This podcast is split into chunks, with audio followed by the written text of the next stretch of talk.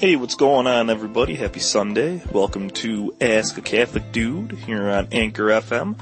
I am that Catholic dude. Name is Dick. Here taking any questions, calls, comments, concerns you might have on the Catholic Church, uh, scripture, tradition, the faith, anything having to do with Catholicism. Feel free to give me a call. Um, speak your mind. You guys might have just heard a second ago I replayed a question from one caller who is also the host of The Catholic Show here on Anchor FM. Uh, this was from a couple days ago, maybe three, four days ago, and it kind of dovetails into what I want to talk about today actually. And I just put that up as an episode, which is why I re-uploaded it. So if you go to the episodes tab, you can check out a few different segments that I've done in the past, and those will not disappear after 24 hours. So check that out. Today though, what I wanted to talk about was more about what I got into at the end of the answer to that question. And that's the saints. Um, on Thursday I got to go to church for the Feast of St. Peter and Paul at the local Ruthenian Catholic Church, uh, also known as Byzantine Catholic Church, is of the uh, Byzantine Rite, one of the 23 Eastern Catholic churches in the Universal Church. And it was, it was awesome, you know, as usual. It was great to be there, uh, worshiping with everyone on such a great feast day of the, uh, preeminent apostles that really brought the faith to so many people, so many people, and we still venerate them today and ask for their intercession. And there's a painting of an awesome saint there who I mentioned in that answer to uh, Edmund, and her name is Blessed Miriam Teresa Demjanovich. And I just wanted to talk about her and about the saints in general, I guess, real quick. I think that for millennials today, you know, or even Gen Xers, you know, people, you know, people in this, this age group, you know, 20s, 30s, whatnot, um, we really need to look to the example of the saints, especially for young people like like Edmund was talking about. We need to look to the example of saints so that in the way that they mirrored Christ, we, we, we can mirror them. So it's like, it's like, you know, like a series of mirrors. So we're, we're, we're trying to be like Christ. We're trying to be like Christ. And then we realize like, holy crap, this guy was God. How could I possibly ever be that good? And the thing is, we can then look to the example of the saints, who we know are friends of God, who we know are in heaven with Him, who are in union with Him, in union with Him in a way that we, we can never be here on earth. And so we look to their example because they were just regular Joes like us. They didn't have a divine nature like Jesus Christ did. They're just, you know, regular Joes. And we can be like them because we have the capacity for it. They mirrored Christ in a way that maybe we don't right now. And by looking to them, we have in our in mind our ultimate goal, which is to be like Christ. That's why Catholics and Orthodox and other mainline Protestant churches and ecclesial communities venerate the saints still to this day. And Blessed Miriam Teresa Demjanovich is just an awesome saint. We'll just call her Blessed Teresa for right now, uh, since that's kind of a mouthful. She was baptized a Ruthenian Catholic, and eventually she joined the uh, the order, uh, an order of nuns called the uh, I want to get the uh, exact name right, the Sisters of Charity of Saint Elizabeth, and she joined them when she was about 20 something. And the cool thing about her is that she lived in practically modern times. She lived in, in the 20th century. She was born and raised in New Jersey, lived there her whole life, lived in New Jersey her whole life, and died when she was only 26. I mean, she's like basically the same age as me. And what's really awesome about her is that the priest that was supposed to give like the spiritual conferences, like you know the the sermons and whatnot to the to the nuns there at her convent every day, he wasn't the greatest writer, but Blessed Miriam Teresa was a was a mystic. She had a, a deep deep relationship with Christ, and she actually was the one that wrote the spiritual conferences, and it wasn't revealed until after her her death. And I want to read just a couple of excerpts of what she wrote to see how good of an example she was. So the book that I'm going to read these essays from, or at least the snippets of these essays from, is called Greater Perfection, a Means of Achieving Union with God Through Prayer. And you guys can get this through the Sisters of Charity of St. Elizabeth's website. Just look up Sisters of Charity of St. Elizabeth on Google, type in, uh, Miriam Teresa Demjanovich. And again, her, her last name is spelled, because I know it's a mouthful, D-E-M-J-A-N-O-V-I-C-H. Blessed Miriam Teresa Demjanovich. And her uh, feast day is celebrated every May 8th. And again, she's just awesome because, and I eventually I got her biography too. I just finished reading her biography maybe about uh, a month ago, and I've had a, I've, I've just had a growing devotion to her. I've had a growing devotion to this this this great saint because she's my age and because of what she, you know, did in her life, she just always lived for Christ, but then she was also normal, like us, like, like how I, I mentioned in, in, the, in the first part of the segment. Like, she loved baseball. She loved playing baseball with her brothers. She played basketball when she went to college because she, she got a bachelor's degree at a college in, uh, in New Jersey. She played basketball. She was in the drama club. She wrote plays. She was in the Spanish club. She went to prom. She went to her high school prom because she grew up in America in the 1920s. I mean, she was just like a regular girl, but then, in other senses, in her spiritual life, she was so much more. Uh, just, just an amazing example, and I, I, I want to emulate her more and more. So what she had to say about the Saints in general is is really cool. So here's here's here's something she said, and she wrote this when she was only 25, 26. Here's what she says about the Saints. The Saints did one thing, the will of God, but they did it with all their might. We have only to do the same thing, and according to the degree of intensity with which we labor shall our sanctification progress. We shall attain that height of glory in heaven that corresponds to the depths of humility we have sounded on earth. The harder you hit a ball on the ground, the higher it rebounds. The perfection of humility is the annihilation of our will, its absolute submission to the divine in every last detail and she really reminds me a lot of uh, my confirmation saint, Saint Ignatius of Loyola, because Saint Ignatius, you know, he saw what the saints did by reading about their lives, and he saw how they ended up in heaven. So he wanted to be like them. And Blessed Marie, uh, Blessed Miriam Teresa, Blessed Teresa saw this too. She wanted to be like them. Um, and she goes on a little bit more about this, this union that the, uh, the saints have. She says this. Blessed Teresa says this. Union with God, then, is the spiritual height God calls everyone to achieve. Anyone. Not only religious, that is, priests or nuns, monks. So not only religious, but anyone who chooses, who wills to seek this pearl of great price, who specializes in the traffic of eternal good, who says yes constantly to God. The imitation of Christ in the lives of saints is always possible and compatible with every state of life. Just such wise words from her, wise words that I, I can't get over the fact that she's only 26. And like I said, I, have just had a growing devotion to her ever since I, I found out about her, um, a couple of years ago when I saw her, her icon, her painting in that, that Ruthenian Catholic parish that I went to. And it's just, it's just awesome knowing to have an intercessor in heaven like her, um, you know, lifting our prayers up before God. And she was just beatified, uh, in 2013 actually, uh, here in New Jersey. And just, just awesome. And I, I, want to share one more thing with you guys before I ask all of you listeners a question. I want to share one longer segment that she wrote concerning our relationship with God and how it corresponds to you know, how, how, how it corresponds to sin in the world. And I'm, I'm just gonna let her speak for herself, uh, on this next segment here. The selection that I'm going to read from Blessed Miriam Teresa Demjanovich's book, Greater Perfection, is from her essay on, entitled, The Increase of Sanctifying Grace Affected in Penance. And this is great, something to really reflect on.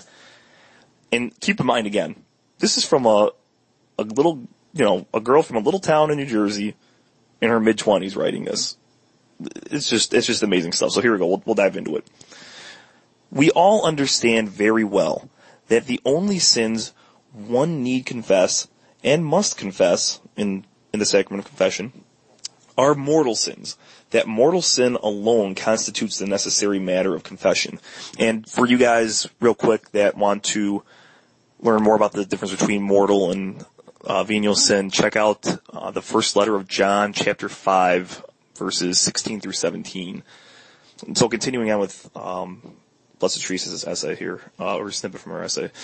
The church has clearly defined, however, that it is a good and useful practice, especially for those who aim at conforming themselves more perfectly to the image of the Creator, to the life of Christ, to resort to this sacrament frequently, even though a venial sin be the only subject of accusation. Here then we have the case of a religious, that is, a person aspiring to be a saint, who has been going to confession week after week for many years, five, ten, fifteen, twenty, and as many more as necessary. Excuse me. God has held out to this person grace upon grace, and yet in his sight and even in that of thoughtful men, there is no proportionate increase in virtue. In fact, he seems to be and is in a worse state than at the beginning of his religious life. What is the trouble? The sacrament is of divine institution. It is God who forgives and who gives the increase of grace. Therefore, the trouble must be and certainly is with the soul. It is just this. He, prevent, he presents himself week after week before Christ his judge with improper dispositions, which through force of habit have virtually become no dispositions at all, and hence not only prevent that outpouring of grace with which Christ wills to flood his soul, but in some cases it may even happen that as a result of continued deliberate indifference, he may be in a certain measure guilty of sacrilege. And the pity of the trouble is, it's only a venial sin. Only a venial sin? Ah, if we looked at the matter from God's point of view rather than from our own, we should be forced to say in all truth, it's all of a venial sin. We have no idea of the malice of sin, and therefore we go on our way cheerfully piling up insult after insult to God, and heaping up for ourselves mountains of fuel to be consumed in the wary, slow-burning fire of purgatory. If only we had that clear knowledge of the evil of sin which the saints had. Why are we so indifferent to the great danger and real harm of venial sin? Why? Because as long as we keep out of hell, we are satisfied. That is, as long as we know we will not suffer eternally, it is only a venial sin. Yes, I am still a friend of God, but just what kind of friend am I? I wonder if it is one he is pleased to acknowledge. Remember his words, I will not now call you servants, but I have called you friends. When I deliberately commit a venial sin with the idea, it's only a venial sin, which is the same as saying, there is no eternal punishment attached, am I seeking God, or am I seeking myself? Not God, surely. If I were, I would take care not to do anything that would offend him in the least. No, I am seeking myself. I am looking to see just how far I can allow myself forbidden liberties and pleasures without straining my relations with God to the breaking point. Excuse me and running the risk of being hurt and punishment for all eternity. I do not like pain. I am afraid of suffering, but just the same, I will indulge myself this once today. I will go just so far in gratifying my eyes, my ears, my tongue, my taste, my mind, my imagination, my temper. But I will go no farther. Just this once today. Tomorrow is the same story, and the day after that. And only it is more than once, and the, and the number of falls goes on increasingly daily. Someday one of those horses, through our gradually relaxing hold, will break the reins and rush us madly much farther than we ever expected or intended to go down the length of the infernal precipice to the foul abyss below. And all because it's only a venial sin. Nor is this another exaggeration. History affords us only too many instances. Luther did not become a heretic overnight, nor Judas a killer of Jesus. Neither was Peter's denial the result of momentary weakness. No, all these betrayals had their origin in scarcely perceptible beginnings, and because the shadow of sin was not persistently dispelled, the storm of passion eventually broke in all its fury. And jumping ahead just a little bit, just to finish off the last little bit of this spiritual conference from Blessed Teresa. And this is why the soul that habitually says, it's only a venial sin, cannot have sincere contrition because of its affection for the evil. If the will embraces the evil, and it certainly does, because it finds repeated delight in it, it cannot at the same time embrace the opposite good, namely, God. It may at the moment of confession try to do so in an irresolute, half-hearted manner, And since it is impossible for a soul, while continuing in this state, to elicit an act of perfect contrition, its contrition is thus necessarily imperfect.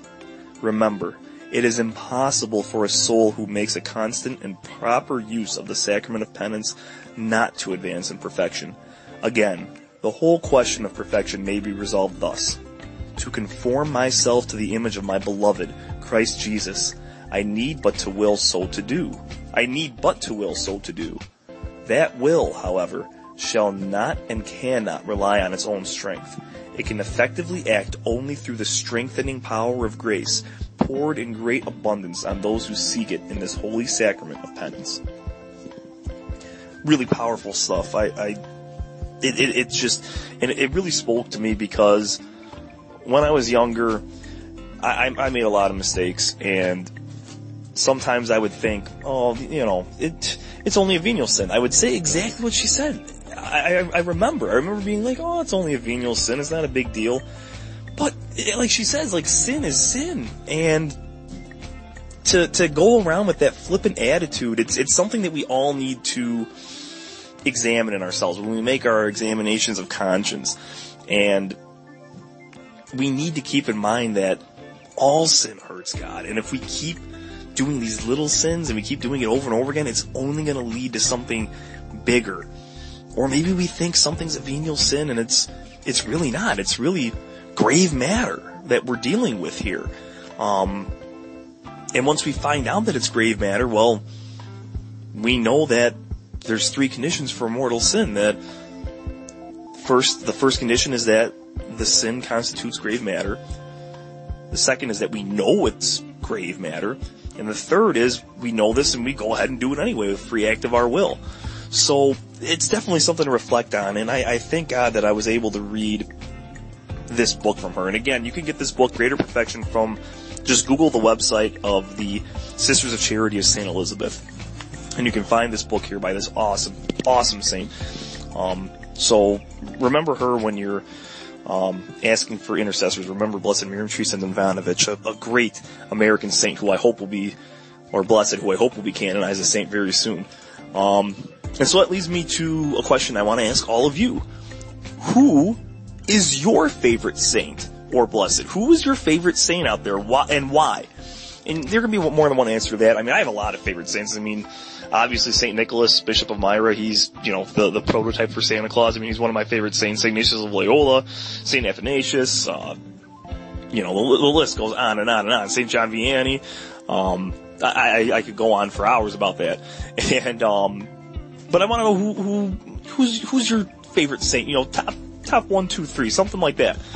And why is it so? And that can be, you know, also that, that, that includes anybody from the New Testament. It also includes people from the Old Testament. A lot of people don't realize this, but Catholics and Orthodox Christians, we venerate those Old Testament prophets and uh, seers as saints.